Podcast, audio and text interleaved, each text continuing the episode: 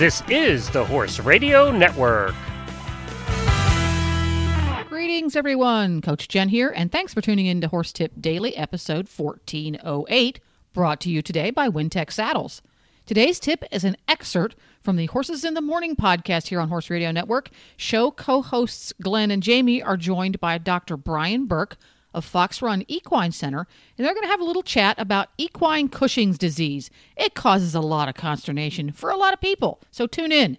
And we're going to get right to our tip after we hear from Wintec Saddles. Wintec has been combining world leading innovations and high tech materials into lightweight, weatherproof, easy care saddles for over 20 years. So it's easy to see why Wintec is the world's number one synthetic saddle brand.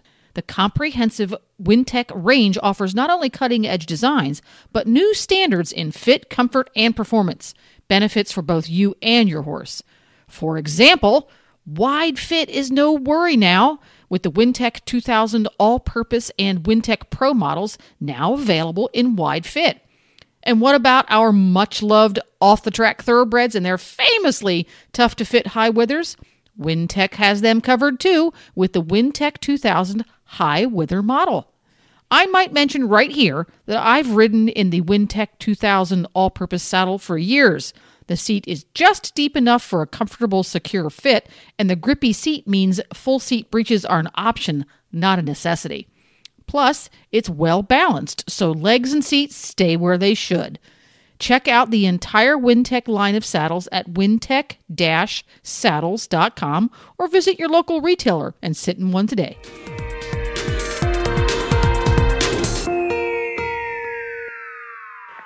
Hi, Dr. Burke. How are you? Good. How are you? Fantastic. Where are we? You're ta- you're in Pennsylvania. Pennsylvania, about 25 miles outside of Pittsburgh. Okay, and and is it the? Am I? Is this right? The Fun Run Equine Center. Fox Run Equine Center. Fox. I knew it wasn't Fun Run. I was like, that has to be a misprint in my in my notes here. I'm like, I Unfortunately, most of my clients don't find it fun when they have to visit me. Mm. No, absolutely not. The Fox Run Equine Center in Apollo, Pennsylvania. Okay, gotcha. Well, we're going to talk to you a little bit about uh, Cushing's disease. So, I guess kind of give everybody the Reader's Digest version of what Cushing's disease is. So, Cushing's disease, um, strictly speaking, is a human disease. It was originally described by Dr. Harvey Cushing in 1932, and it involved the pituitary and the uh, hypothalamus. But what we know now is that it involves a different part of the pituitary gland in the horse. It doesn't involve the same part, and we don't get all of the same things that happen, although it is similar. It's not the same things. For instance, horses don't really have problems with the adrenal gland, whereas people and dogs do get problems with the adrenal gland based on the pituitary. Um, so the pituitary gland sits underneath the brain. It's not really part of the brain exactly, but it sits underneath the brain, and it gets some input from the hypothalamus above it. And what happens is the hypothalamus, over time, loses its ability to produce dopamine, and dopamine is what controls the the uh, hypothalamus and makes it do what it's supposed to. Do. So when you lose that control, you get all kinds of interesting things that happen. Wait, wait, wait. What is it supposed to do?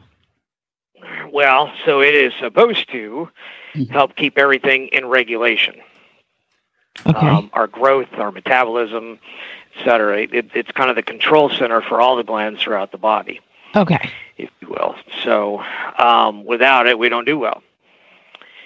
Um, so So th- that think- starts to malfunction. Okay. So you think what? Sorry. that's yeah, so that starts to malfunction. But we think that it actually starts in much younger animals. So typically we see the disease show up in teenagers or so. Um, but we think it probably starts much younger, probably from free radicals that damage the hypothalamus over time. And so there, it's a gradual onset of symptoms, and most people don't even realize it's happening.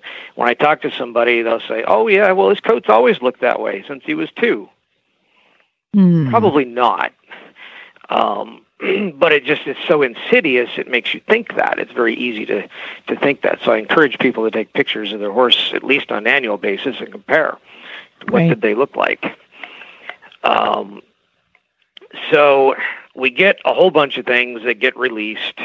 Um, and yeah, there are all these acronyms, which I won't go into on the radio, but um, the biggest thing is that um, we end up with clinical signs of these older horses. They are hirsute, so they have a long curly coat about 85% of the time. Because of that, they actually sweat a lot. Um, they may or may not have an increased appetite. Um, probably 70% of the time, their drinking and urination is increased. Um, they don't perform as well. They're quieter, more lethargic, depressed than they used to be. Um, and their belly begins to sag. They get this pot belly, kind of sway back appearance because of muscle loss due to the disease. Um, and then the fat distribution changes. So they get fat in the crest of the neck, at the tail head, in the sheath, and, and these supraorbital fat pads above the eyes. Um, and then we get to chronic um, infections, skin infections, pneumonia, cystitis. Um, you know, can be anywhere. So they get over one infection, they get another infection. It's you know, it's their immune system just isn't working right because of all these things running around. And the worst thing is laminitis, founder. So their feet begin to hurt. They don't walk well. They sit back on their hunches. Um, and it becomes a real chore just for them to move around the stall. And, you know, we begin to suspect this and we start to see some of these clinical signs, and they may not have all of them, but they will have at least some of them. Um, we see those and we see laminitis, and we don't have another explanation for it. So we say, well, let's test them for some endocrine diseases and see what's going on. And the biggest one people think about, of course, is Cushing's. The other one is metabolic syndrome, equine metabolic syndrome. Okay, so Oh. those are two different things. Uh, They are um, two different things. so is the the Cushing's disease is a slow, like a slow rolling kind of thing, like you one thing and then another and then another, or do you just all of a sudden get hit with all of these things all at once? No, it's generally a an insidious um, response. So it's a disease, I guess I should say. It's an insidious disease coming on over a number of years. So we, now we think it probably starts maybe even before they're 10 years old, but we don't typically see signs in ones that age. I have seen it in a two-year-old, and I have heard of it being diagnosed in a six-month-old, but those are like way outside the bell curve. Wow. Wow, that's amazing.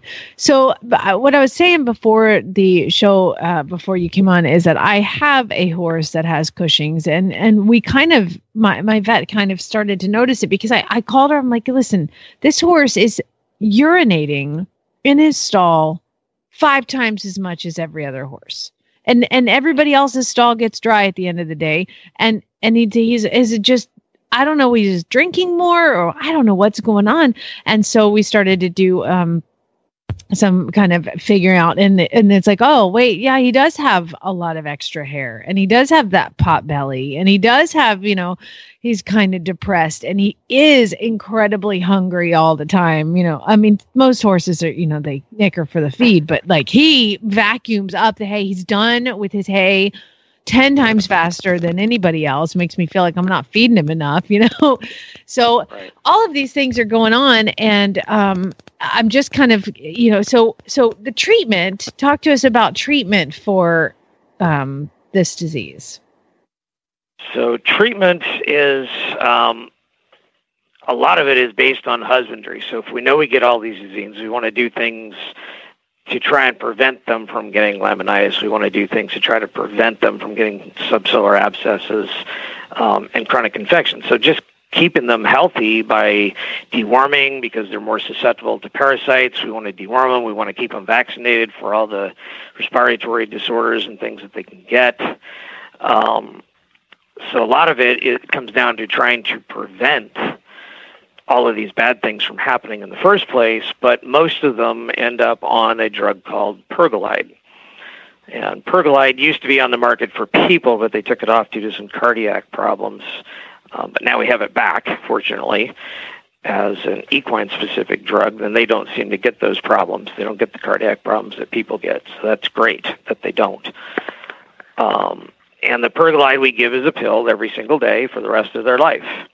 And what it does is it returns that function of dopamine from the hypothalamus that they don't have and makes pituitary gland return to some kind of normalcy. Um, it may never be 100% normal, but mm-hmm. it's much, much better. Um, there are occasional horses that will get um, little inappetence from it or even a little colicky from it at first. And so we have to back off on the dose and we start those, because typically it's a one milligram dose, we start those at maybe half a milligram. Um, you know, once they get over the signs, we start them at maybe half a milligram and then gradually work them up to the one milligram dose. Um, there are some horses that don't respond to one milligram um, and may need two or even three milligrams. And that's getting to be a lot. You can get some side effects, more severe side effects, like they simply won't eat ever. They colic from it. Um, Is diarrhea a symptom? And diarrhea can happen, yes. Yeah, so, you know, we try not to let that pergolide dose get up too high. Um, there's a newer drug called cabergoline that's on the market, um, and it's a long-acting dopamine agonist. And for horses that don't respond well to um, pergolide, which I have to say is pretty unusual, but does happen, um, we can consider that drug in use for those horses, and that may and what's them. that called? Cabergoline. Cabergoline, and is that uh, like an injectable or is it a feed through? And uh, what's the price point on that? Because I know at this point, because we did the half a milligram on chili for for a while, and then we started noticing the urination started coming back pretty heavy, and his stall was wet all the time. So we have now gone up to one milligram, and he's good. But that's about a dollar a day. So how does it average out with the the other drug? I'm taking notes if you can't tell. Mm-hmm. Should have anticipated that question. I really didn't. Um, it's more expensive than Pergolide. I can I can say that it's generally given by injection about once a week, um, but there are some oral formulations out there out there as well. Um, but it is more expensive than Pergolide, so we try to stick with Pergolide whenever possible.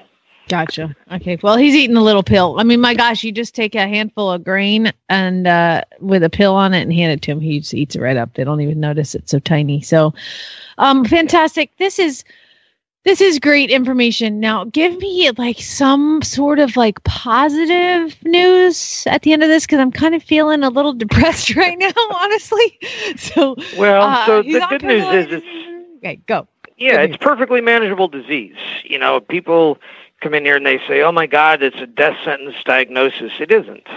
Um, particularly once we treat it, once we know what's going on and we get it treated, we can get all of that infection under control. We can get their feet under control. I've seen ponies that come in here they're just chronically laminitic, and nobody can get them under control. We figure out they've got Cushing's. We put them on Pergolide, and lo and behold, the laminitis systems finally resolve. Um, you know so that's that's the good news of it is that we can control it for many many years uh, by these medications and by upping our husbandry you know keeping them clipped keeping them well keeping them vaccinated and dewormed um, all of those things. And and watching the grass of course too particularly in the springtime with the lush grass you know then we know not to put them out on all that lush grass. We put a grazing muzzle on them or we dry lot them or whatever it takes to um, keep them from getting out there and, and redoing the laminitis in particular. Because we, you know, no foot, no horse is a very true thing. So very manageable disease. I have many, many horses on Pergolide, and they do wonderful. They can continue their showing careers. Um, you know, take the kids around the property, go on a nice trail ride, any of that stuff. Perfect. Perfect. Okay, that's the good news that I needed at the end. Thank you, Dr. Burke. it's very manageable. He's not going to die tomorrow. Okay, not going to die. Well, not for a long uh, time. Oh, thanks, Dr. Burke. Dr. Brian Burke of the Fox Run or Fun Run Equine Center in Pennsylvania. The phone number there is, uh, do I, I don't guess I don't need to give out the number. What's your website? Uh, FoxRunEquineCenter.com. Fantastic. If you guys live in the area, call Dr. Burke. He's a, a wealth of information. Thank you very much, uh, Dr. Burke, and we will look forward to talking to you again soon. And that about wraps it up. This podcast was made possible by Wintec Saddles and the generous support of listeners like you. Learn how you can help support Horse Radio Network programming and qualify for perks by going to horsetipdaily.com and clicking on the Become an Auditor banner in the center of the page. Sometimes it's on the right, you never know. This is Coach Jen, and I will be back again soon with another tip. Until then, go ride your horse. The Horse Radio Network and the Horse Radio Network hosts are not responsible for statements made by guests on the Horse Tip Daily. Please use your own judgment when listening to the tips on this show.